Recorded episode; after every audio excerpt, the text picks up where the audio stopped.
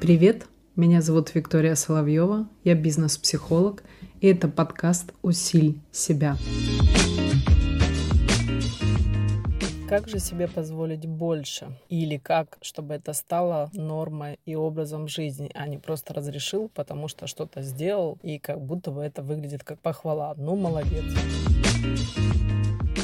Образ жизни, понятное дело, что это не за секунды формируется. И самое главное, с чего нужно начать, это с внутреннего твоего состояния. То есть нужно вообще, в принципе, работать над своими эмоциями. С какой точки зрения? И можем даже назвать как эмоциональный интеллект. Простой способ, работающий прекрасно. Дневник наблюдения. Очень многие люди не умеют описывать свои ощущения, а это означает, что они не чувствуют. То есть они чувствуют что-то, что сознательно не могут для себя описать. Просто описать прилагательно мыслями. Поэтому дневник наблюдения в помощь. Дальше у нас идет про мышление. Вот я сейчас вспомнила одну ситуацию, когда мне девушка говорит, Виктория, ну вот а как же быть, если я хочу много, если я хочу вот то, но у меня нет на это сейчас денег, я не знаю, как на это зарабатывать, но я ничего не хочу, я хочу вот то вот что-то такое огромное, большое и так далее.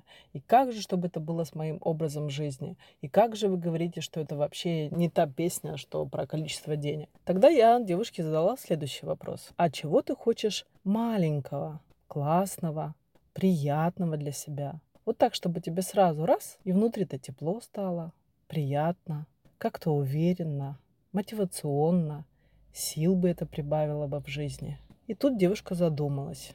Тишина, еще тишина продолжается и еще тишина. Так, вывод заключается в следующем. Если ты не знаешь, как реализовать даже те маленькие шажочки или действия, которые тебе приносят внутреннее удовлетворение, то как ты можешь идти и построить то, что будет тебе приносить якобы очень много классного ощущения? Тогда возникает вопрос, при чем тут деньги? Маленькое действие не предполагает больших денег.